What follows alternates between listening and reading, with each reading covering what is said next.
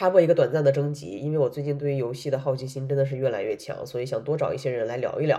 如果你对游戏这个话题感兴趣，也有想要说的话，欢迎添加就我话多的微信勾 w h d 一一，就我话多的拼音首字母加一一两个数字。接下来请欣赏正片。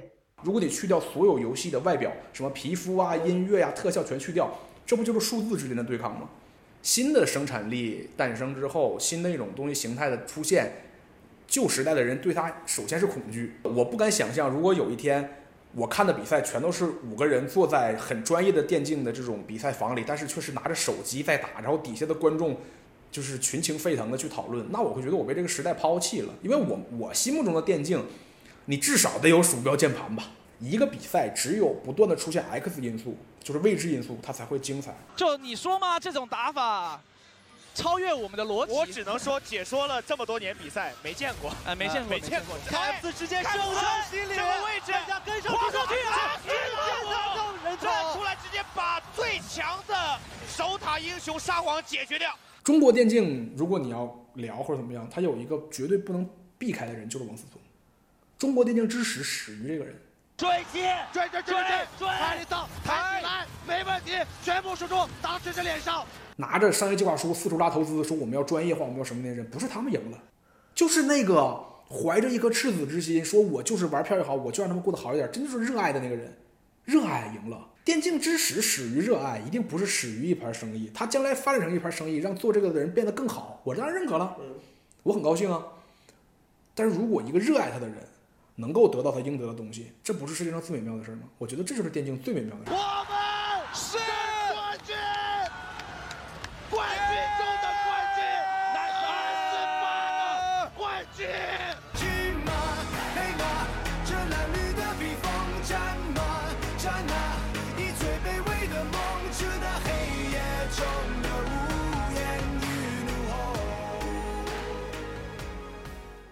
大家好，这里是依旧没有和毛书记连上麦的，就我话多，我是杨哥。啊，今天我邀请到了一个，应该其实是我单口喜剧的领路人和导师，但是他非不跟我聊单口，非要跟我聊一聊他的本职职业和专业，就是电竞。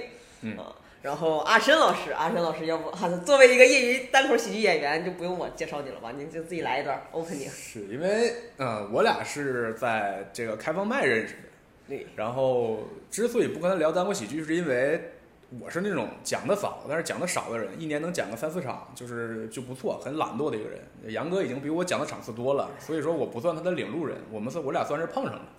对，然后聊电竞是因为，因为他觉得可能觉得我是一个还挺能说的人吧，然后他就问我说有没有什么可聊的。我说那我我做的事儿就是电竞嘛，可能是比较呃比较好讲的东西吧。然后加上这不是要世界赛了嘛，可能最近呃这个话题也也也比较有意思吧。所以就是聊一聊，嗯，哎，你刚才说的世界赛是就英雄联盟，对英雄联盟，就所以，我先就简单帮我科普一下，就我对电竞有基本的了解。那这个世界赛就是是欧洲杯的逻辑，还是世界杯的逻辑？欧冠啊，就是俱乐部出去打比赛，对俱乐部的比赛，你可以理解为就是足球里的欧冠，就是世界最顶尖水平俱乐部的一个一个比拼吧。就我之所以会想要去聊电竞，是我发现最近一两年开始，热搜上频繁的有什么各种战队啊，还有各种比赛的名词。嗯，就我到现在都不太理解，就怎么游戏就已经出圈了，就已经火到可以上微博热搜前几名的那样的一种程度了。我靠，我就担心自己是不是太老了，所以赶紧给你开岔回一下，跟上年轻人的节奏。对，其实电竞这个东西，它最早的概念是欧洲那边提出来的。它不是咱们说一个凭空诞生的一个概念，也不是我们提出的一个概念。呃，电子竞技嘛，就是现在有很多的解读，你就理解为一群打游戏的人打得非常好，把一场游戏的对抗提升到了竞技的这个水准，它就这么一件事。说白了，你平时玩什么游戏吗？王者荣耀啊，吃鸡我都玩过。对，比如说这种手游，那你可能你。面对一个技能能躲开，两个技能能躲开，可能职业选手呢，他能同时看四五个技能，然后同时呢也把自己的技能打到别人身上，这是一个特别朴素的一个解读，就是玩的极好的顶尖玩家会把这个游戏变换一种形态，它从一个单纯的娱乐变成了一种对抗，这就是所谓的电竞最核心的东西。哎，那我想问，就比如说电子竞技，我们把它当成一个体育项目来看的话，嗯，它在我国或者全世界的发展，就跟那种什么足球啊、篮球啊，是是已经在一个水一个水平了吗？这个水平指的包括知名度，包括收入。呃，严格来讲，其实没有，因为我们大约在两三年前还在不断的跟外界争论电竞到底是不是体育。嗯，就是你看，你上来说，如果我们把电竞当成体育的话，你已经是跟我们这个圈子可以说是非常友好的人了。因为有一些传统的体育的从业者，他是绝对不认可电竞是体育的，因为他觉得你电子竞技最大的问题，你没有体力上的比拼。你说你是一身腱子肉，还是说你能跑一个十公里，对于这场比赛的胜负不影响？嗯你本身他认为你呃生理机能上的东西并没有能够影响一场比赛的胜负，他觉得体育嘛，你要强健体魄，这是最基本的一点。哎，怎么办？我都 开始想梗了，这是 想出来了一个段子。不是，那围棋算体育吗？朋友们，正如你们所听到的，我聊到这块儿的时候想到了一个梗，但是我不记得当时想的梗是啥了。反正一个小提示啊，此处有一个梗啊，欢迎大家也帮我想一想。我现在真的啊，好痛苦啊！好吧，继续吧，我就是插一嘴。呃，我们当时就是包括我们一些行政部门啊，嗯呃，电子竞技的这个，你说管理部门什么东西，其实都跟棋牌，就是这种我们呃什么棋社呀这种管理中心很接近，就是我们竭力的想对外界说我们是脑力运动的一种。就这个玩意儿啊，你们为什么非得让大家认可，或者是你们为什么想把它推进到它是一种体育竞技项目呢？对，因为其实国外很少有人去辩论说电竞是不是体育，因为它作为在国外的一种呃生存起来的一种怎么说呢，一种竞赛形式吧，嗯它是发展的比较好的。嗯，在国内呢，你可能觉得现在声量很大，市场很广阔，受众很多，但实际上在我们国家呃主流的观念上，始终不认为这是一项正面的啊、积极的一项一项活动。玩物丧志嘛，嗯就是你说起这个东西，大家第一反应是这个，然后包括以前我们叫这个呃电子鸦片，嗯后来我们叫电子海洛因，嗯就是我们没怎么着，但纯度越来越高。嗯，我过两年，那如果有什么新型的怪东西出来，我们可能就是电子什么什么什么了，嗯对吧？听着就跟看他妈的扫毒的这东西似的嗯，但实际上不是啊。我们呃这个行业来讲，你说一个家庭有孩子沉迷于网络，沉迷于玩游戏，跟他沉迷于刷抖音，跟他沉迷于看那种劣质的网络小说，这有什么区别吗？对，我刚才还想问，那比如说他从小他就是沉迷打篮球，就是他就天天打篮球，他也不学习，这跟沉迷游戏不也是一个逻辑吗？对，但是有一些人跟我辩论过，我也曾经这么问过他，我说这不一个逻辑吗？他说那我孩子天天打篮球，我有个好身体，我长大个儿了呢，我玩游戏我得啥了？我说你镜片厚了算不算？当然这是抬杠了啊。确实是因为从电竞的角度来讲，的确你说它没有在你人体的机能上啊，能给你达到一个怎么样的提升？你说我这游戏玩的多了，我这手指头更更更精准了什么的，其实没有。但是也有一些研究表明，他认为说电竞能够刺激人的大脑，比如说它能激发你的一些创造力呀，包括在人与人的交流上，啊，它能够带给你一些呃很好的一种促进吧。因为游戏不是一个人的事儿，尤其是电竞，什么东西来到了竞技层面，很重要的一点就是它要有协同性。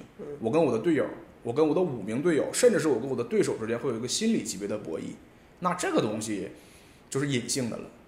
哎，但我特别好奇，因为你曾经也是差一点儿一不小心走上了职业之路，然后后来因为个人能力不行，放弃了。就如果他真的想走职业，他真的还有可能沉迷电子竞技吗？就是就这个是不是真的就变成像网上很多段子讲的，就变成一件特别痛苦的事儿？对，非常痛苦，因为，呃，最基本的一个逻辑嘛，永远不要把你的爱好变成你的职业嘛。嗯如果爱好变成你的职业，它我是认为它有两方面。第一，第一点来讲，它去魅化了，嗯就是它去掉了它的魅力，因为有很多东西对于我而言，你离得远一点它更好。当你彻底的进入其中，你去用一个规则性的东西来体体会的时候，它就很残酷。比如说，我知道说下一秒你要放这么一个技能，我躲开了，我是一个玩家，我很开心。嗯但如果我经过了上千次成就是成倍数增加的训练之后，在这一刻，我看到的就不是一个很漂亮的人物放出一个技能，然后我想怎么躲了，它其实甚至会异化为，你可以理解为就变成一个代码。这一刻，对方要打出这一行代码了，我要打出另一行代码来与之对抗。如果你去掉所有游戏的外表，什么皮肤啊、音乐呀、特效全去掉，这不就是数字之间的对抗吗？如果你把这些迷人的东西全都去掉了，你去追逐它最本质的东西，怎它怎么会快乐呢？它一定会痛苦。那你觉得游戏迷人的东西是啥呢？其实游戏迷人的东西，对于普通人而言啊，嗯我是认为它在体验，它是带给你一种体验人生的机会。因为之前我说过，我说这个东西跟电影、跟小说、跟电视剧它有一样的功能，就是人生很残酷。我你不可能去呃说我今天要体会一个父母双亡的大侠的生活，我要回家把我父母都这个东西一定不可能的。你去体会这种人生，你用你的人生真的去过这条去走这条路的话，你是回不了头的，它太残酷了。但是你在虚拟世界里就可以啊，你可以去尽量的带入他的人生去感受，这就是游戏带给你的不一样的东西。啊，我特别好奇，你赶紧帮我解读解读，因为我从初中开始我就跟男生一块玩的比较多嘛，嗯嗯然后我周围所有的男男同学都去网吧，那时候打嗯 CS 啥的，打魔兽，嗯那个小孩的心理是说，哇，他们天天沉迷游戏上瘾，我也想上瘾，嗯这样我是他们的一员，嗯我也跟他们去网吧，嗯我真的是从未对任何一款游戏上瘾过。嗯那是为啥呢？我就各种游戏都试了，什么嗯 CS 啊，什么撸啊撸啊，还有什么 CF，就穿越火线，就导他们玩啥我玩啥，还有什么 NBA，就各种什么仙剑我也玩，嗯都不上，都不上瘾。对这个东西其实跟我觉得因人而异吧。嗯这也是我之前反驳很多人说游戏上瘾论的，我我常说的一句话。我说如果这个东西真像你们说的，它是电子海洛因，它是电子鸦片嗯，没有人能抵抗得了，对吧？嗯理论上讲，你你你有一个，比如说他有一个不良嗜好的朋友，他找你，他他突然给你下药的东西，你的你的身体机能就拒绝不了这个东西，它是药物性的，这个东西才叫真正不可抵御的，我认为上瘾品，可以称之为饮品，上瘾的瘾。嗯那就像你你你这个故事告诉我什么？有些人他天生就是不会受这个电子游戏的吸引，那就意味着这个东西对人类不是绝对的呀，对不对？嗯，也就是说你不喜欢这个东西，恰巧说明了这东西不是一个上瘾品。哎呀段子又来了，嗯，你是今天是来偷段子是吧？我这今天这主要是积攒一些素材嘛，因为我觉得这是一个很好的话题。而且你刚才说那点也是现在游戏的一个新的一个功能，我们叫做社交功能。嗯，无论是电竞也好，还是传统的游戏也好，它逐渐的成为了现在人跟人之间交流的一种方式。嗯，比如说，呃，咱们两个初到一个公司，嗯。可能不是很熟悉，因为种种原因，但是莫名其妙的在中午午休的时候说说，哎，一起打一把王者呀，嗯。可能一起玩了一把游戏，这个会让你们两个人迅速的熟练起来，这个会非常的快。然后包括呃念书的那会儿，我们大学我记得特别清楚，我们班二十多个男生，第一天军训之前的最后一个晚上，不知道谁在走廊里喊了一声“走啊，咱们包宿去啊”，嗯。然后十十二三个男的就那个是刚在大学期间，大家彼此其实都不是很熟的时候，莫名其妙的就十几个人就学校门口找网吧去玩游戏去了。然后第二天大家迅速的熟起来，这比什么迎新晚会啊、什么军训里的互相的比拼太快了，一场游戏所有人就熟了。你们当时玩啥游戏啊？英雄联盟哎，那我好奇，你现在比如说你现在还玩英雄联盟吗？啊还玩，那你玩那些什么手手游吗？呃少，我是手游玩的很少的一个人。为啥因为呢？呃，一方面你端游玩多了的人，你对手游就不会那么上瘾，我觉得。嗯、另一方面是因为我还有一个比较好的土壤，就是因为我在这个行业嘛。嗯另一方面，我身边的朋友也很多，就曾经从事这个行业、喜欢玩游戏的人，我们还能组起班子玩端游。嗯你想，你能现在这个社会找到三四个人，说晚上咱们今天晚上，比如八点到九点或者十点一个固定的时间，大家坐在电脑前嗯，一起玩一个游戏，是一件很难得的事儿了。哇，我上一次这个体验还是玩《守望先锋》。嗯，很久了。对，那个时候真的是就是刚好发了个朋友圈，然后我八百年不联系的大学同学也玩，嗯也是个女生，嗯一下子就是她说，哎，我这边有几个网上认识的，就嗯真的大家没有任何的利益，就也不会打探什么你的背景，就玩，然后每天固定的时间玩，然后你们那个还挺纯粹的，我们还会打探一下什么段位啊，这枪行不行？别弄一来了吗？我们带着他飞的这种。啊，我这是被带的那种，你们那个还挺纯粹的。对，其实手游为什么现在火，是因为手游，手游符合人性嘛嗯，而符合当今社会的节奏。它是碎片化时间，同样一局英雄联盟，可能我打端游我要打三十分钟到四十分钟，手游可能二十分钟、二十五基本就结束了。所以你们这些端游玩家是怎么看待手游玩家的呢？啊，这就敏感了。你因为这个东西涉及到我们常说说游戏鄙视链儿这个事儿，鄙视链儿对。鄙视链这个东西，就是它是什么？它其实最早，其实主机玩家也看不起你 PC 玩家。嗯 PC 玩家呢，可能觉得移动玩家就差点意思。呃，一方面是时代进步的产物吧，因为新的生产力诞生之后，新的一种东西形态的出现，旧时代的人对它首先是恐惧，嗯它首先是恐惧，其次是一种排斥，这是绝对的。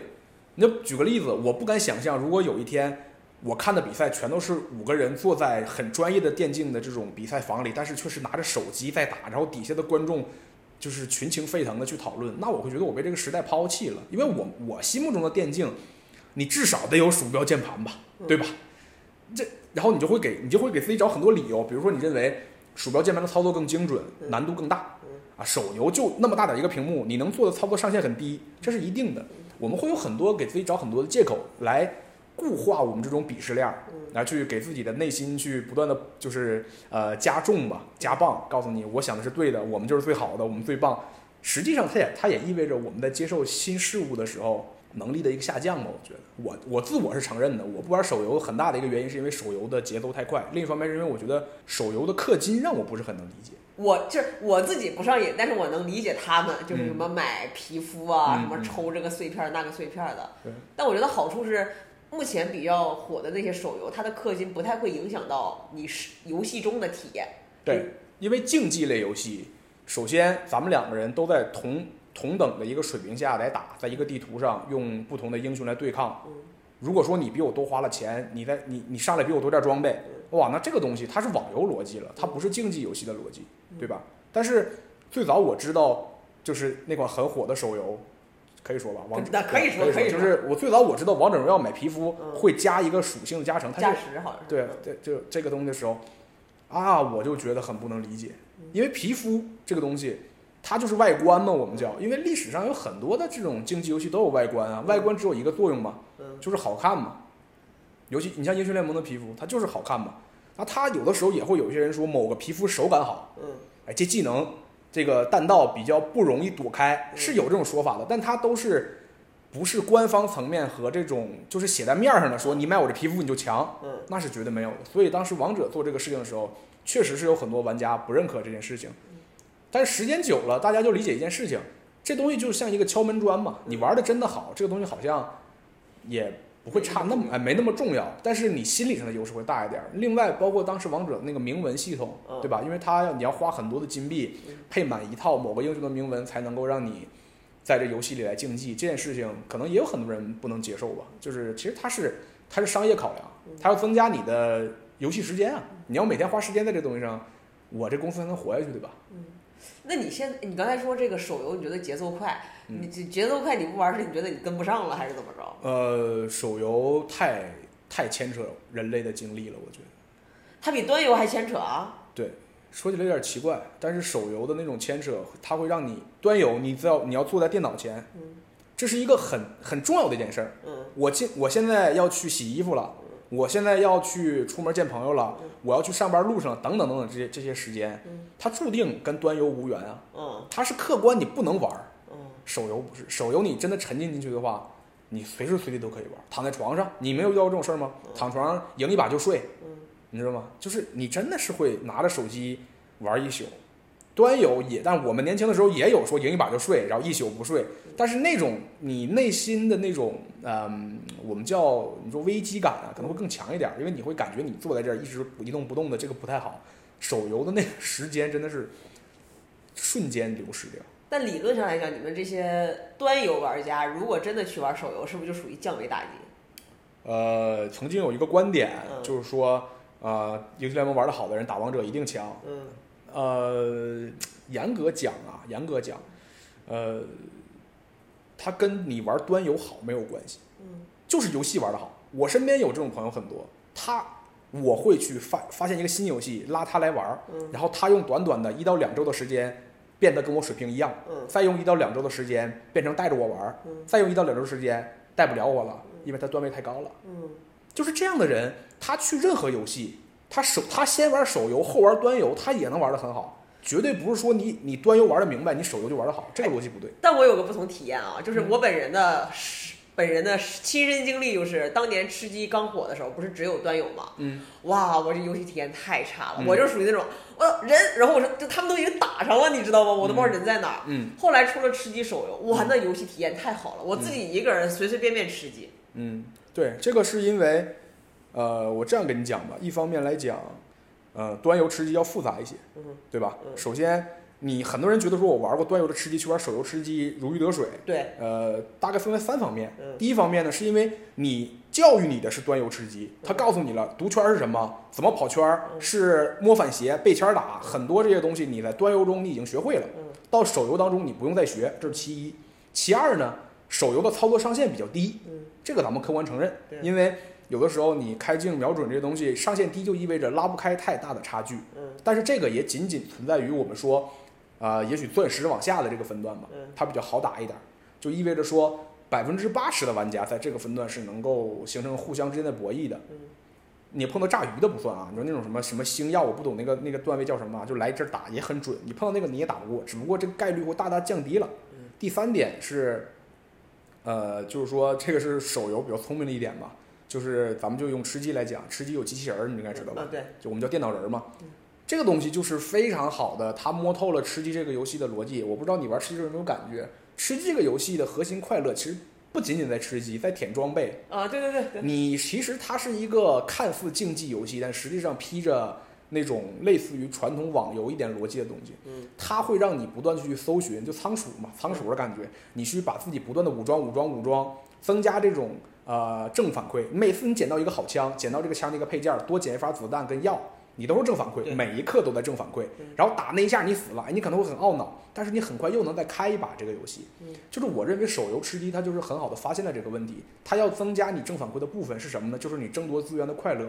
它用一些电脑来给你送补给，你把它打掉，你舔它，你特别高兴。嗯然后可能一局比赛，呃，一百个人，最后打到决赛圈，可能剩下那五个人是正常的人，但是你进你进前十了呀，嗯你在前十你你打输了或者怎么样，你也不觉得很很有挫败感。嗯那你玩电脑吃鸡的时候，最早可没有电脑，就是没有电脑人。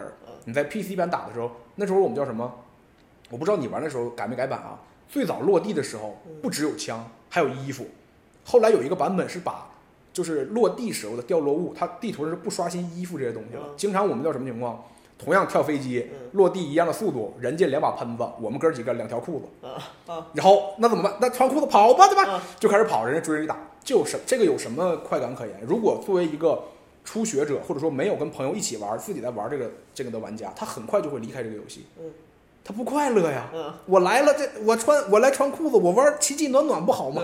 对吧？他不快乐，所以说我认为手游就很好的，它缓解了让新手玩家就是了进入这个游戏的这个这个门槛儿。这就是我说的人性嘛，手游太懂人性了。我觉得这个世界上没有比手游更懂人性的产品了。哎，这么看，其实你自己本吃鸡你也玩是吗？啊，玩儿，就好像射击类的，永远它的那个知名度或者是它的出圈程度，不如就五 v 五的这种干架的。啊，就对，就是这个是我们常说，就是说，呃，电竞游戏的大致的演变史，它不是一个准确的一个一个一个历史啊。最早的时候是我们叫 RTS 游戏，就是即时战略游戏，嗯。就是星际争霸跟魔兽争霸，嗯。什么就是什么，包括红警、嗯嗯。帝国时代，嗯。就是你两个人操作很多的兵种进行即时战略，这是第一代的电竞游戏。它它为什么当时火爆？是因为它的策略性真的很强嗯，它的难度真的很高。嗯。它是呃在当时真正的把平衡性与对抗性提到了一个非常高的一个领域的一种游戏类型。嗯你其他的诸如说当时也有什么赛车啊，嗯包括当时也有一些什么呃类似于呃简单的射击品类的游戏，它的平衡性有问题，就造成了它不能电竞。为什么？它不平衡。你某一个种族，比如说杨哥今儿咱俩玩儿，你选了一那种族，我选了另一种族，你那种族特别强，嗯那就意味着所有人都会玩这个种族，嗯它最后这个游戏就闭环了。嗯所以当时率先把对抗性与观赏性这两者，我认为对抗性跟观赏性还有公平性嘛，这三点是一个电竞游戏最重要的三点核心。最好的有机结合起来的就是 RTS 游戏，星际跟魔兽。后来呢，同其实也算也不能算后来吧，就同时代衍生的还有什么游戏呢？射击游戏，我们叫 FPS 游戏，嗯第一人称射击游戏，就是 CS 嘛嗯。CS 它好玩在哪儿？第一，它很公平，咱们两方分别扮演反恐精英跟恐怖分子，嗯意味着什么呢？那些枪械是固定的，你都得用这个东西。嗯你你防得好，你但是你有进攻的一天，嗯你攻得好，你有防守的那一日，嗯这是这一点。第二点呢，射击游戏的观赏性是很强的，嗯因为它的观赏门槛很低。两句话，你先开枪我也能打死你，这姜文说的嗯，就在这游戏里就解决了。咱们俩同时玩，来一新手，你让他看即时战略，他未见得看得懂，对对吧？这密密麻麻全是小兵，这说哎这这这个这个猛不猛？哎这可猛了，这这怎么打人呢？操这这主基地这打不了人。但是反恐精英不存在这问题，一个人拿着枪把那个人打倒了，这就赢了。嗯他特别直接。与这个有异曲同工之妙的有什么呢？体育竞技类的足球，当时的实况足球跟非法，嗯这个大家都懂嘛？你看球，你知道那球进网，你还不懂吗？嗯再者就是格斗游戏，街霸呀、拳皇这种，嗯它也有竞技属性，嗯这些等等。然后呢，这些游戏同时同时发展之后，诞生出了你说的那类，就是像英雄联盟跟 DOTA 这种五 v 五的这种推塔的游戏。当时我们称之为 MOBA 类游戏，MOBA MOBA 类游戏。MOBA 游戏的优势是，我说实话啊，嗯它简单。你看你现在听觉得 MOBA 还简单，好复杂，但实际上 MOBA 游戏在诞生之初，它是作为即时战略游戏，就是像呃魔兽争霸这种游戏的一个自定义地图而诞生的嗯。它是运用那个游戏的啊、模型啊、机制啊、什么东西的地图管理器，生成了一个三上中下三条路这样的一个对抗的一个游戏。包括这个游戏跟呃魔兽那个魔兽争霸之间还有什么像澄海三 C 啊、什么真三啊，嗯呃这些东西，它是一个摸索的一个状态，因为你要明白。RTS 游戏你要同时控制魔兽争霸是一百人口的单位，星际争霸是二百人口的单位。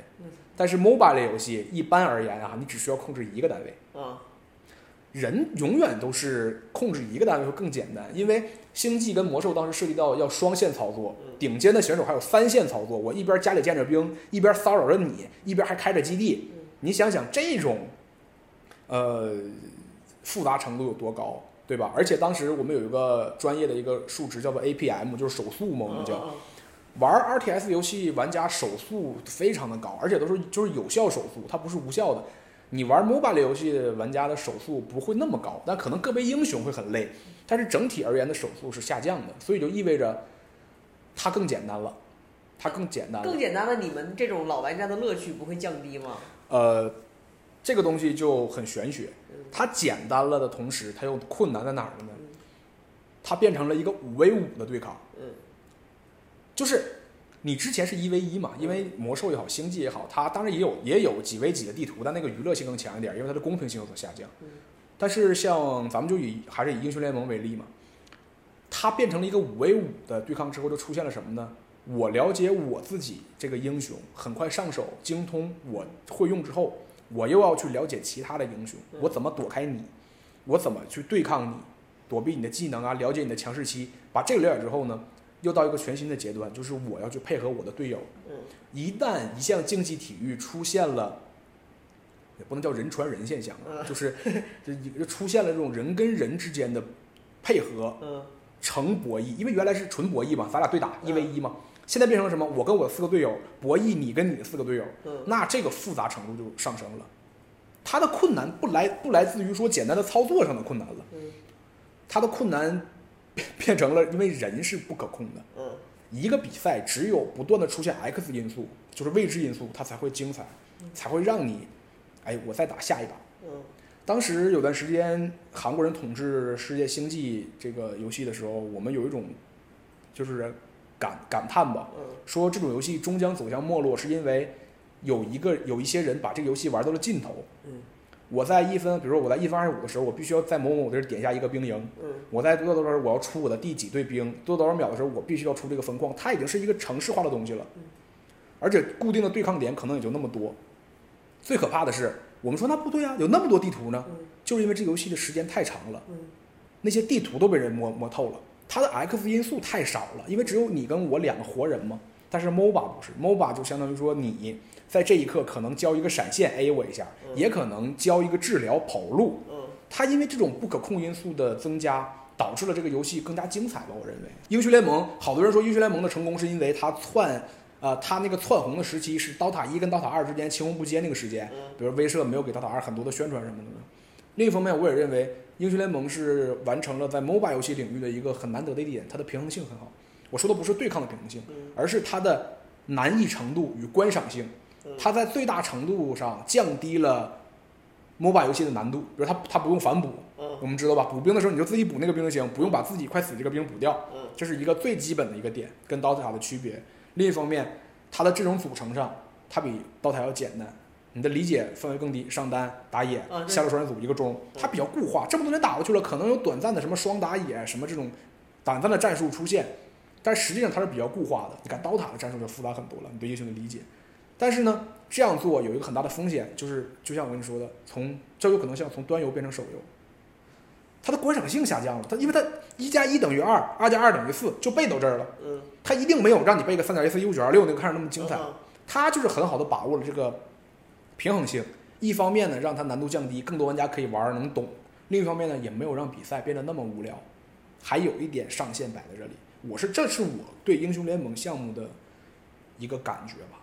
那所以说，让他让这个游戏达到这种平衡，最牛就贡贡献卓越的人就是主策是吗？我不太懂游戏的这个，我对应该是这个游戏的，当然一定是开发开发人员，肯定是。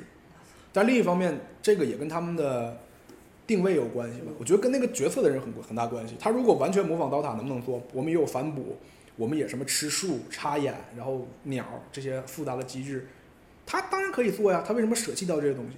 就是哇，这么看，游戏的老大就是游戏的一号位，他是必须得真的非常懂业务，他才能。对，而且这个跟运气也有关系。如果那段时间不是 DOTA 二没有那么铺天盖地去宣传，就是一部分人还在玩 DOTA 一，一部分人去玩 DOTA 二了，这个时间段他突然的出现，如果不是那个时间段，他可能也赢不了。这个天时地利人和，因就电竞领域最常做的一件事儿嗯就是等待下一款拳头产品，不是说拳头游戏公司的产品是大家普遍的认为，在魔兽争霸之后，是英雄联盟接过了这个竞技的这个棒子，中间可能有 DOTA、DOTA 二，因为我们我们说的不是说这个游戏好不好玩什么，而是最大影响力。嗯，那英雄联盟之后呢？你像我们也在想，如果五年后还是英雄联盟，十年后还是英雄联盟，它注定要跟魔兽一样，它会走向没落的，这是一定的。所以如果没有下一款游戏出现，这也是电竞行业的一个问题。足球永远是足球，篮球永远是篮球，它不存在说这游戏太久了，受众老了，新的受众不喜欢它了，不存在这个问题的，永远有人提。但是电竞，这就是它的不可持续性的一个很危险的一点。哇，那我忽然想到的是，我可能会失业，就这么一个事儿。对我刚才想到的一点是，比如说我以前是一个 DOTA 的玩家，嗯比如说我就是一个新选手，我十八岁，我操，赢了两次世界冠军，DOTA 没落了。嗯我现在有能力转行，比如我去玩英英雄联盟吗？嗯，呃，是有的，是有的，很多这样的玩家。那个就今年 V 五的那个上单 Rich，他以前是风暴英雄的韩国的冠军，就是随便打的那种冠军，就是怪强，一个人就是就是第一人。嗯那不就是因为风暴不行了，他来打英雄联盟了吗？哦，所以对于选手来讲，不会说一个游游戏没了，他的职业生涯就没了，是吧？呃，他这个特例是因为什么呢？是因为也不是所有游戏寿命那么短，你知道吧？也不至于说一两年这个游戏就不行了。但是我们说的是现象的这种游戏啊，嗯那你要真这么倒霉，你就转行呗。你觉得你的经济水平还行？包括你像我们那个之前老干爹的中单韦神高德伟，他是从 MOBA 类游戏他退役了，他当时因为一些原因吧不打了，啊他玩他就玩吃鸡了嗯依然是拿过世界冠军，打的还是很好。就是这就是我说的，就不是说我端游玩的好，玩手游就降维打击。那你能说他 MOBA 玩的好，来玩吃鸡降维打击吗？不是，是因为这个人行，这人干什么他都行，他自走棋他也行，游戏天赋游戏天赋主要是强在，就它核心的能力项是啥？手快还是啥？哦、当然了，手速跟反应是最基本的。为什么现在电竞选手年轻啊？嗯我们有请今天一位在场上征战了五年的老将，二十岁的谁谁谁，很常见，就是因为反应快。你年轻的时候就是反应快。另一方面，年轻人训练七个小时的效果，就是跟你老将训练个十个小时差不多。这在传统体育里也是一样的，他恢复能力也快啊。你十八岁的时候熬夜，跟你十跟你二十八岁时候熬夜感觉一样吗？二十八岁熬夜可能就没了我。对啊、人家小孩十八岁随便熬着打呀，明天就要打决赛了，我这英雄就是不好，我晚上我一打一宿 rank，他第二天比赛的时候状态不受很大影响，那很多老就老将就不行。所以这一行的职业黄金期大概是从几岁到几岁啊？我个人认为啊，嗯每个游戏的这个不一样，可能射击游戏更吃反应一点理论上讲，但这个东西很怪，就是你看射击游戏更吃反应吧，但是欧美有很多老妖精，那枪是真的马，真打不着人。就是妖，莫名其妙出现在一个位置偷你俩人，然后怎么样的？这东西，所以咱们要纯粹的客观讲，说你反应的黄金年龄啊，二十三岁嘛，二十三岁你就基本上要出成绩了。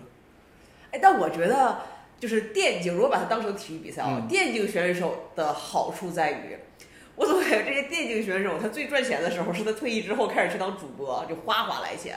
呃，对，这个东西两方面吧，一方面是为什么我们现在有这个观感，这个大大其实是因为中国市就中国市场给你的感觉，因为很巧的是，二零一三年、一四年、一五年这三年是中国直播行业的啊，可以说是爆发期。当时国内的直播平台，斗鱼、虎牙、战旗、熊猫、企鹅、全民，嗯六七个，就这这是我现在说的这个六个，这已经纯纯纯头部了，每家都有自己当家的主播。嗯，你知道现在剩几家了吗？斗鱼、虎牙，对，严格来讲，当时从当时突围出来的就剩下这两家了。那当时那种棚，它是一个，还是那句话，这是一个生意。为什么当时的职业选手给人感觉我退役去打直播这么挣钱？是因为你带着一个退役选手的光环，对于这些直播平台来讲，他花重金签字费把你买来，它是一个争夺市场、争夺资本、争夺眼球的一种行为。我这全都是职业选手在这打，但时间久了，你就会发现，职业选手去打、去去打直播啊，去什么的，是一件不那么简单的事儿。为啥呢？因为直播有一个词儿叫节目效果。啊，我喜欢看玩游戏玩的好的人，为什么不接着看现役选手？嗯，你退役选手就意味着你的竞技水平本身你就不在那个一流水准了嗯。你退役了，要么你特别有梗，比如说你应该知道 PDD，嗯嗯，呃，卢本伟、五五开被封的，这两个人是我认为中国所有的电竞选手中老老一代的退役之后的节目效果最好的两个。啊，被封那个咱们不聊了，他是别的原因。就说做节目效果，包括他整个人的表现力，这两个人，我有个朋友说一句好，说一句特别经典的话，他说这俩人不当主播也能成功。如果现在就是当时没有直播平台时代，是直接是抖音什么短视频承接那个运联盟，那个就是退役选手，他们去当这种 KOL 的 UP 主也能火。跟他们同期的有很多成绩也很好的选手啊，那直播的时候就是没有那么好。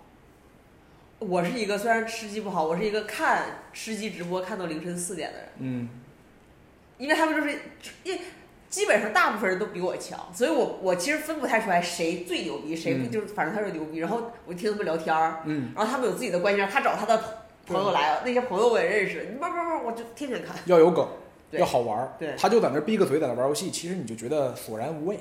就有的时候为了效果，他不会说为了赢而怎么打，就是骚一下啊，或者是。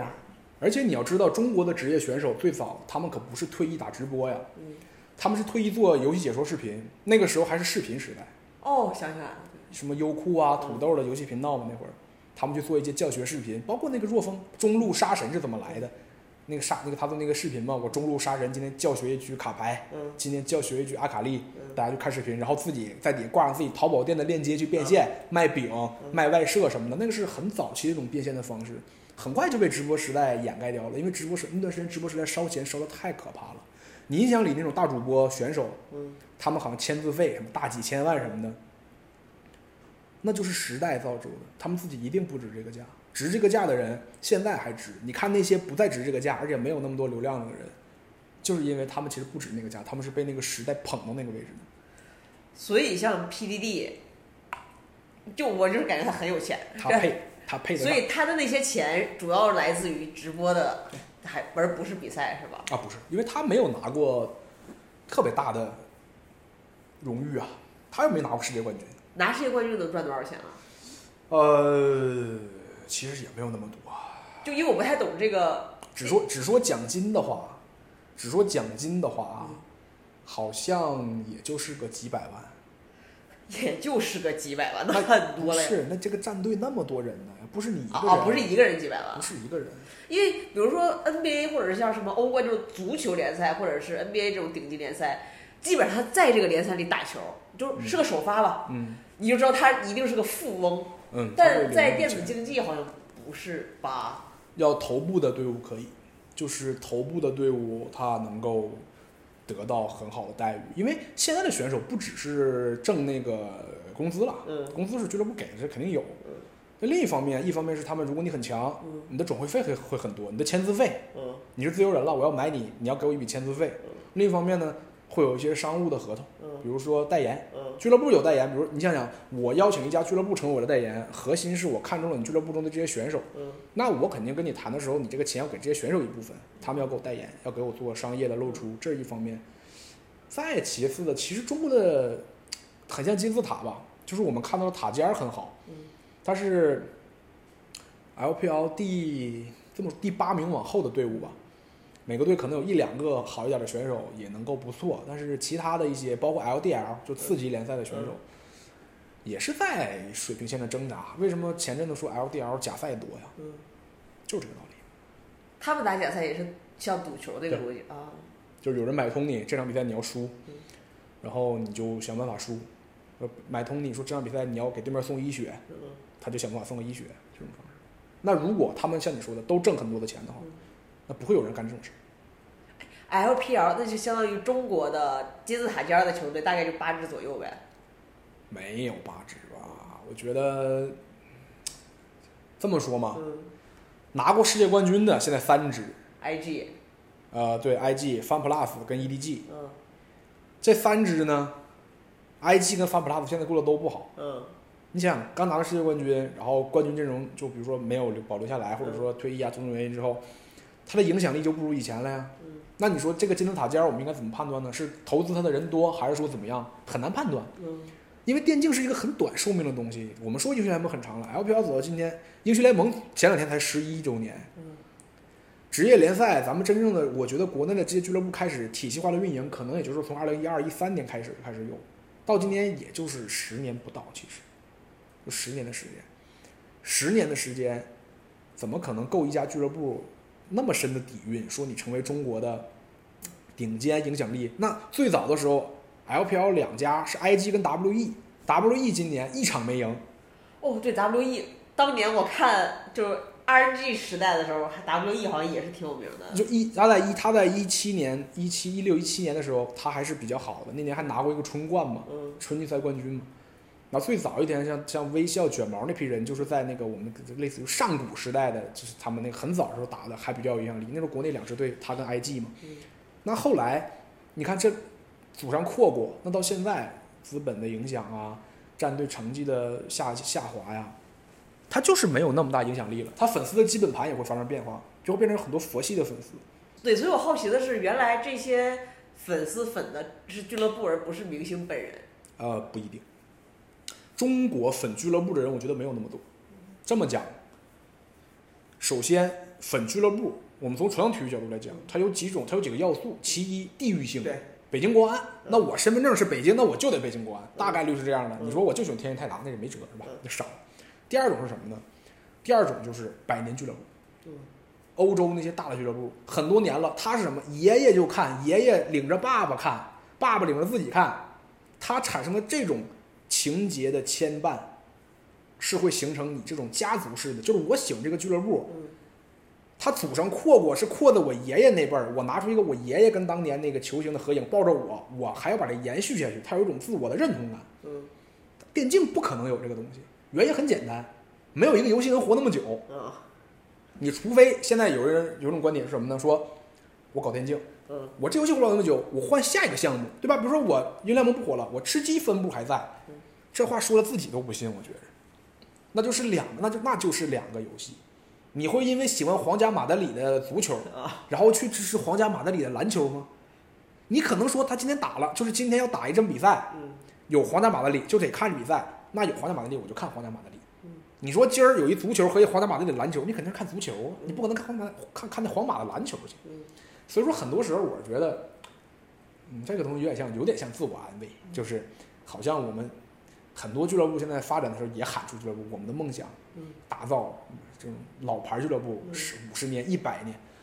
我想起很有意思的是，我因为我我这个行业嘛，做电竞嘛，其实在家里很多人不知道你干嘛的，嗯有有时候跟人说完之后，人就问你，你大就是就是长辈问嗯说，那你这个，你到四十岁还准备干这个呀？嗯我说哇，你比我乐观啊！你觉得我这活儿还能活到四十岁？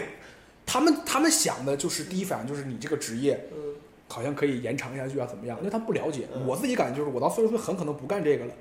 很简单，十年后嗯大胆预测，英雄联盟这个游戏铁走下坡路了呀！这游戏凭什么能火二十年啊？那中国那全世界的游戏生产厂家在干嘛呀？哇，你这么一说，我突然意识到这个问题。对呀、所以，那你真的是就是向死而生。这是你的首第一份职业吗？当然，我的啊，对，这不是我的第一个工作，但是我一直在这个行业，那你有考虑过这个问题吗？没有考虑，你一直在这个行业，一直只只是英雄联盟相关的。也不是传统什么什么电竞都做一点。前两天做节目还跟还做也做了炉石啊，也做了什么的都有，就只要是电竞行业的，其实这样就是说，你在这个行业里，你可能对这个项目的了解会多一点，会更专业一些，但是对于其他东西你也不会一点都不知道，稍微找一找资料，跟相关的人一聊，你也能做到这个东西，就是没有那么闭环了。所以你进到这个行业，因为比如说，我当时决定进到单口的逻辑很简单，除了喜欢之外，我嗯判断我可以努力的点在于，单口一定是你越讲越往上，就、啊，正反馈，对，一定是正反馈，无非是你进步的快慢而已，但它一定是累积的逻辑。嗯那你这个我靠，这是消耗的逻辑啊！对，向死而生。就你你积累了十年对英雄联盟的各种这个大有的没的，没了。当然有可能。那我见过很多很很好的前辈，在那个时代就拥有我们现在这个时代的视野的一些内容作者，嗯一些赛事组织者，一些老板什么的。那当时那项目没了，它就是没影响力了。那这个东西不是很现实、很很现实的一个东西吗？那他们怎么办了？有些人也还在这个行业，他们可能从事一些其他东西，比如说什么电竞的教育啦，嗯比如说也也也可以像你说做营销公司啊，嗯你像我这行业就是变成什么？变成这样，就是你可以理解为，如果英雄联盟不再火爆了，如果没有下一个东西来接棒，嗯所有的广告都不愿意再流入电竞这个领域，电竞冷了或者怎么样，那我们可能就真的失业了，因为我们的我们还有营销的这个业务嘛。那只要是有人想要投这广告，就需要懂的人来做，那我就会有工作。但是另一方面来讲，我们叫电竞的，就是一段寒冰期嘛，就是当时说这个魔兽在走下坡路，然后国内政策的一些影响的时候，那段时间就是有很多电竞人转行了，他们就是转行了，去干别的了。所以你当时进入这个行业，因为你进入的时候，中国的电竞应该还不不是现在这种嗯所谓、没这么好，对，没这么你当时就是因为热爱是吗？热爱啊。中国电竞，如果你要聊或者怎么样，他有一个绝对不能避开的人，就是王思聪。中国电竞之始始于这个人，很早就知道他他参与了电竞，但我一直以为是一个富二代玩票，直到你不用以为他就是富二代玩票。那他怎么他来的时候就说：“我就是看你这帮打电竞的人太惨了，我想让他们过得好点。”嗯他好像是国内第一个让拳手能挣到五六千块工资的人。嗯那时候都几百块钱都不错了。他是有你吃我的工资有五千六千这个水平，他第一个买以后嘛什么，然后搞俱乐部。当然，很多人抨击他，说一个好的产业一定不能是富二代的玩具，说一定应该是一个啊专业化的一个集团或者什么运作这个俱乐部很专业化的运作，然后商业化。IG 到现在也没有那些就是冠名商业化，全是就是校长自己在搞这东西嘛，他的钱什么的。那么多人抨击他，就是意思说其实酸他嘛，就说啊一个富二代玩票能怎么样？包括也有很多别的富二代，但是同很很多别的富二代也也来参加来买战队也有，那没有做的那么好。而且最最讽刺的是，我们说了那么多年联赛要。嗯，意思说要专业化，嗯。我们要向传统体育看齐，做俱乐部，什么软俱乐部，什么这种，在电竞领域最棒的两个世界冠军 TI 跟 S 赛的冠军奖杯盾跟杯，嗯双料冠军 IG，就是那个怀着一颗赤子之心，说我就是玩票也好，我就让他们过得好一点，真就是热爱的那个人，热爱赢了，这个是我特别振奋的一件事，不是那些拿着商业计划书四处拉投资，说我们要专业化，我们要什么那些人，不是他们赢了，哇是是热爱赢了。这好适合当标题，我的标题是热爱赢了。热爱赢了，就是哎，就从英雄联盟也好，TI 的角度来讲也好，当然也有很多运气啊什么的成分，这个都行。但是结果在我看来，很振奋我的点就是热爱赢了。电竞之始始于热爱，一定不是始于一盘生意。它将来发展成一盘生意，让做这个的人变得更好，我当然认可了，嗯我很高兴啊。但是如果一个热爱他的人能够得到他应得的东西，这不是世界上最美妙的事吗？我觉得这就是电竞最美妙的事儿。就是那年咱们被韩国揍暴揍暴揍，就是暴揍那几年。然后二零一七年推出了一个新的赛事，叫呃季中冠军赛啊，不是叫那个季中呃就类似于洲际赛。嗯洲际赛是什么意思呢？他把很接近的这些赛区归为一个，他不打世界赛，世界赛规模太大了，嗯他把很接近的这些赛区呢归到一起，每个赛区呢出四个队，代表你这个赛区来打。比如说欧洲跟美洲，他们在一起打，啊，然后呢，咱们跟韩国嗯还有那个港澳台赛区嗯，L 当时叫 LMS 赛区嗯啊、归到一起来打。然后呢，因为那个就代表你是为了 LPL 的荣誉嘛，你可以理解为就是四个队都要碰，他的那种是有有有点像那种就是四个队打五场嘛，最多嗯你谁上谁上，有一个队要上两场或者怎么样的那种打，那是 LPL 第一次空前大团结。嗯我们那多少年没拿过冠军了？你想想被人打的嗯，第一次二零一七年拿了一个洲际赛冠军，那冠军是我觉得就是解说台解说一个洲际赛，你现在说因为咱们拿了仨世界赛了，你就回头看洲际赛也觉得没有那么重要。那解解说当时泪洒当场，憋的，这这么些年被人锤摁着锤，拿了，然后而且是从韩国人手里边拿了一个就是洲际赛的冠军回来。代表 LPL 是我们四个队打你们四个队。二零一七年我印象特别深，那黑暗中的一盏灯火，简直是。哎，他们当时团结在哪儿了呢？你想，一方面来讲，战队跟战队之间约训练赛，早年间是很困难的，嗯早年间非常困难，因为战队跟战队之间，你可能碰我，我可能碰你，是有是有藏私的，嗯包括你的 BP、你的战略什么，大家是不共享的。而那段时间就是，今天你要打谁，所有人都来帮你研究，大家恨不得坐一起开会去研究。来年二零一八年，又是就是洲际赛，又发生了一件让我特别感动的事情，就比这个还要更甚。嗯是我们决赛就是，呃，不是就就这么说，就我就又我们打韩国，嗯就是我们打韩国，那这个很，这是刻骨刻骨铭心。为啥？咱们前前面这三场打完啊，嗯要输了，嗯第四场要输了，咱就回家，嗯相当于人家人相当于人拿三分嘛。嗯现在二比一落后，嗯第三场呃，这是第四场，嗯咱们要上的这个队呢是咱们的四号种子，嗯是咱们最弱的队。嗯，人家上的呢是人家的一号种子，嗯。最强的队，基本上啊，当时认为就没了，对，就认为就没戏了。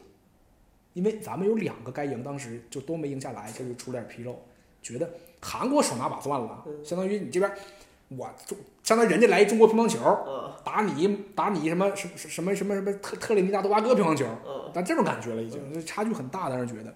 上场之前，因为上场的时候选手要说话嘛，然后那个很弱那个队二 W 那个战队的上单，然后跟那个咱们最强 RNG 嗯 RNG 说说没事儿没事儿，因为他们要上那个弱队要上，我们说兄弟们帮你们拼个第五局回来，就这样要赢啊，他要赢了才有机会让 RNG 再上场去把胜利拿回来。嗯我操，打的巨他妈燃，你知道吧？上场真是不顾一切，就是玩游戏的时候，当然很讲究的话说，就是想赢怕输，不背锅。你知道，有的时候面对一个操作，你做它，可能有三成的获胜，有七成的失败。很多选手在这一刻他不敢去操作了。嗯你这么做就意味着你要把这个锅背到你身上，因为这种痛苦的记忆，它会永远留存在粉丝当中，会成为梗，成为表情包，永远留下去。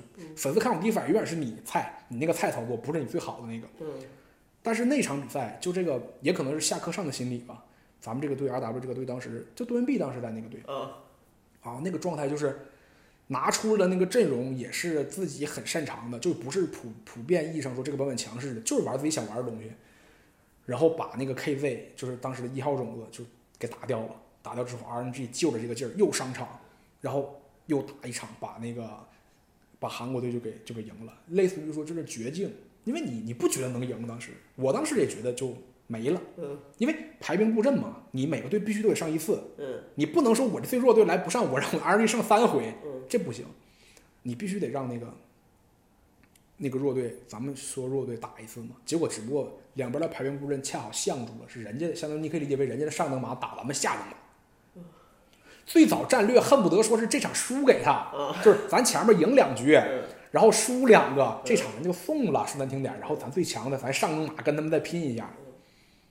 结果就是这个所谓的下等马，把 LPL 给守住了。蹲逼赢了之后，他韩国人 LPL LPL 跟疯了一样在那啊兴奋的。据说敦碧已经成为韩国粉丝最想暗杀的几个韩国人之一了，回不去了。他娶了个中国媳妇嘛，嗯他肯定回不去了。这人他他太逗了，就是那种狂热那个兴奋劲儿，在椅子上跟猴似的，你没见过吗？那个那一刻我我很感动，然后而且而且呃，洲际赛的捧杯是所有队伍四个队伍的人在一起捧杯，而且你知道他们穿的队服不是不是统一的，都是自己队的队服。你能看到，就像咱们吃火锅的那个拼盘儿，有四个东西种在一个杯，大家一起。那一刻我我是觉得，哦，这个这种感觉是很好的。其实几几年的事儿啊？呃，一七一八连续两届，我我当时觉得，因为冠军是很孤独的。嗯你看世界赛，如果你看的话，你发现每次夺冠的那个舞台很大，嗯，就是台下哪怕有观众的时候，它全是黑的的时候，你举起那个奖杯，他也是很孤独的一个，他是那种，他是山登绝顶我为峰的感觉。嗯但是洲际赛带给我的感觉，一方面是那段时间我们太苦了，我们终于在韩国手拿了冠军；另一方面是那种团结的那种感觉，我觉得他他是电竞的另一种方式。电竞的核心是对抗与交流，电就是对抗，当然拿冠军嘛，只有一个冠军胜利。交流呢，就是你这种跟队友的交互、跟朋友的交互，包括我记得当时哪届那个世界赛咱们打得好，打得打打得特别好的那届世界赛，是因为我们你可以理解为就是呃四个，比如三个队要去参加世界赛了，那别的队可以放假了嘛，但是有一支队没有放假，他一直在给这三个队当陪练，这个有点接近于中国乒乓球这种打法了。嗯就是你你有一个强队对吧？我马上出一个人模仿你这个人，伊藤美诚你强是不是？我就找一个各方面都比你强，跟你一模一样的加号版伊藤美诚，这个选手可能一辈子都打不出来。你想不想过这个问题？他他在中国永远是陪练，嗯他去他如果脱离国际去国外的话，大号伊藤美诚加入日本，那不随便打，嗯他就愿意为了这些选手去陪练，去陪你们练。当然，他可能跟那个稍有区别的是，因为反正他们也没进世界赛，但人家放假不好吗？而且人家是俱乐部，帮你练强了，拿一冠军回来，这不更羞辱我自己？你有荣誉，我没有吗？完全没那么想。包括教练组什么的，帮着训练，想 BP 什么的。那段时间，我觉得 LPL 都空前团结。洲际赛现在还有吗？啊，现在没有，没有了。这而且电竞这东西，你知道，电竞是一个舆论特别不好的领域，戾气很足的一个领域。全世界我觉得没有一个体育比电竞项目更为胜负论，就是你赢了，你什么都行，大家也认可这个。你不你不牛，赢你赢就行，你赢 EDG 之前身份是啥？内战霸主，在国内把这帮小老弟打的一个个的头皮头皮发麻，到世界赛上打自己人一一个打十个，嗯遇着外国队就怂，输给过外卡，外卡队，巴西就是外卡队，不是那个大赛区的队，就他们干出这种事儿来。那但那是那什么舆论环境，没有人觉得是都不都不喜欢。嗯。这回一夺世界冠军，对不起，满屏对不起，道歉。就这个好的方面是什么？我们不搞人气那一套，你拿冠军，硬实力摆在这儿，我们认可你。嗯别搞什么哥哥很辛苦，没有用，好吧？别跟我说哥哥很辛苦，嗯电竞圈也有哥哥很辛苦，但是身份就是低人一等，没啥说的。竞技体育输了什么都是借口。竞技体育胜负胜负为王，这个是在 LPL 或者在我们这里根深蒂固的一个理念。输了的人什么都没有。右边优仔也倒了，要保这波护。慢慢打，剑魔进来了，要撤要撤，危险，这波很危险。再撤一下，再撤一下，瑞兹闪现，交闪拉走，哇，完了完了。谁都没有想到，被我们寄予厚望的 RNG，在八进四的时候倒在了鸡兔的手下。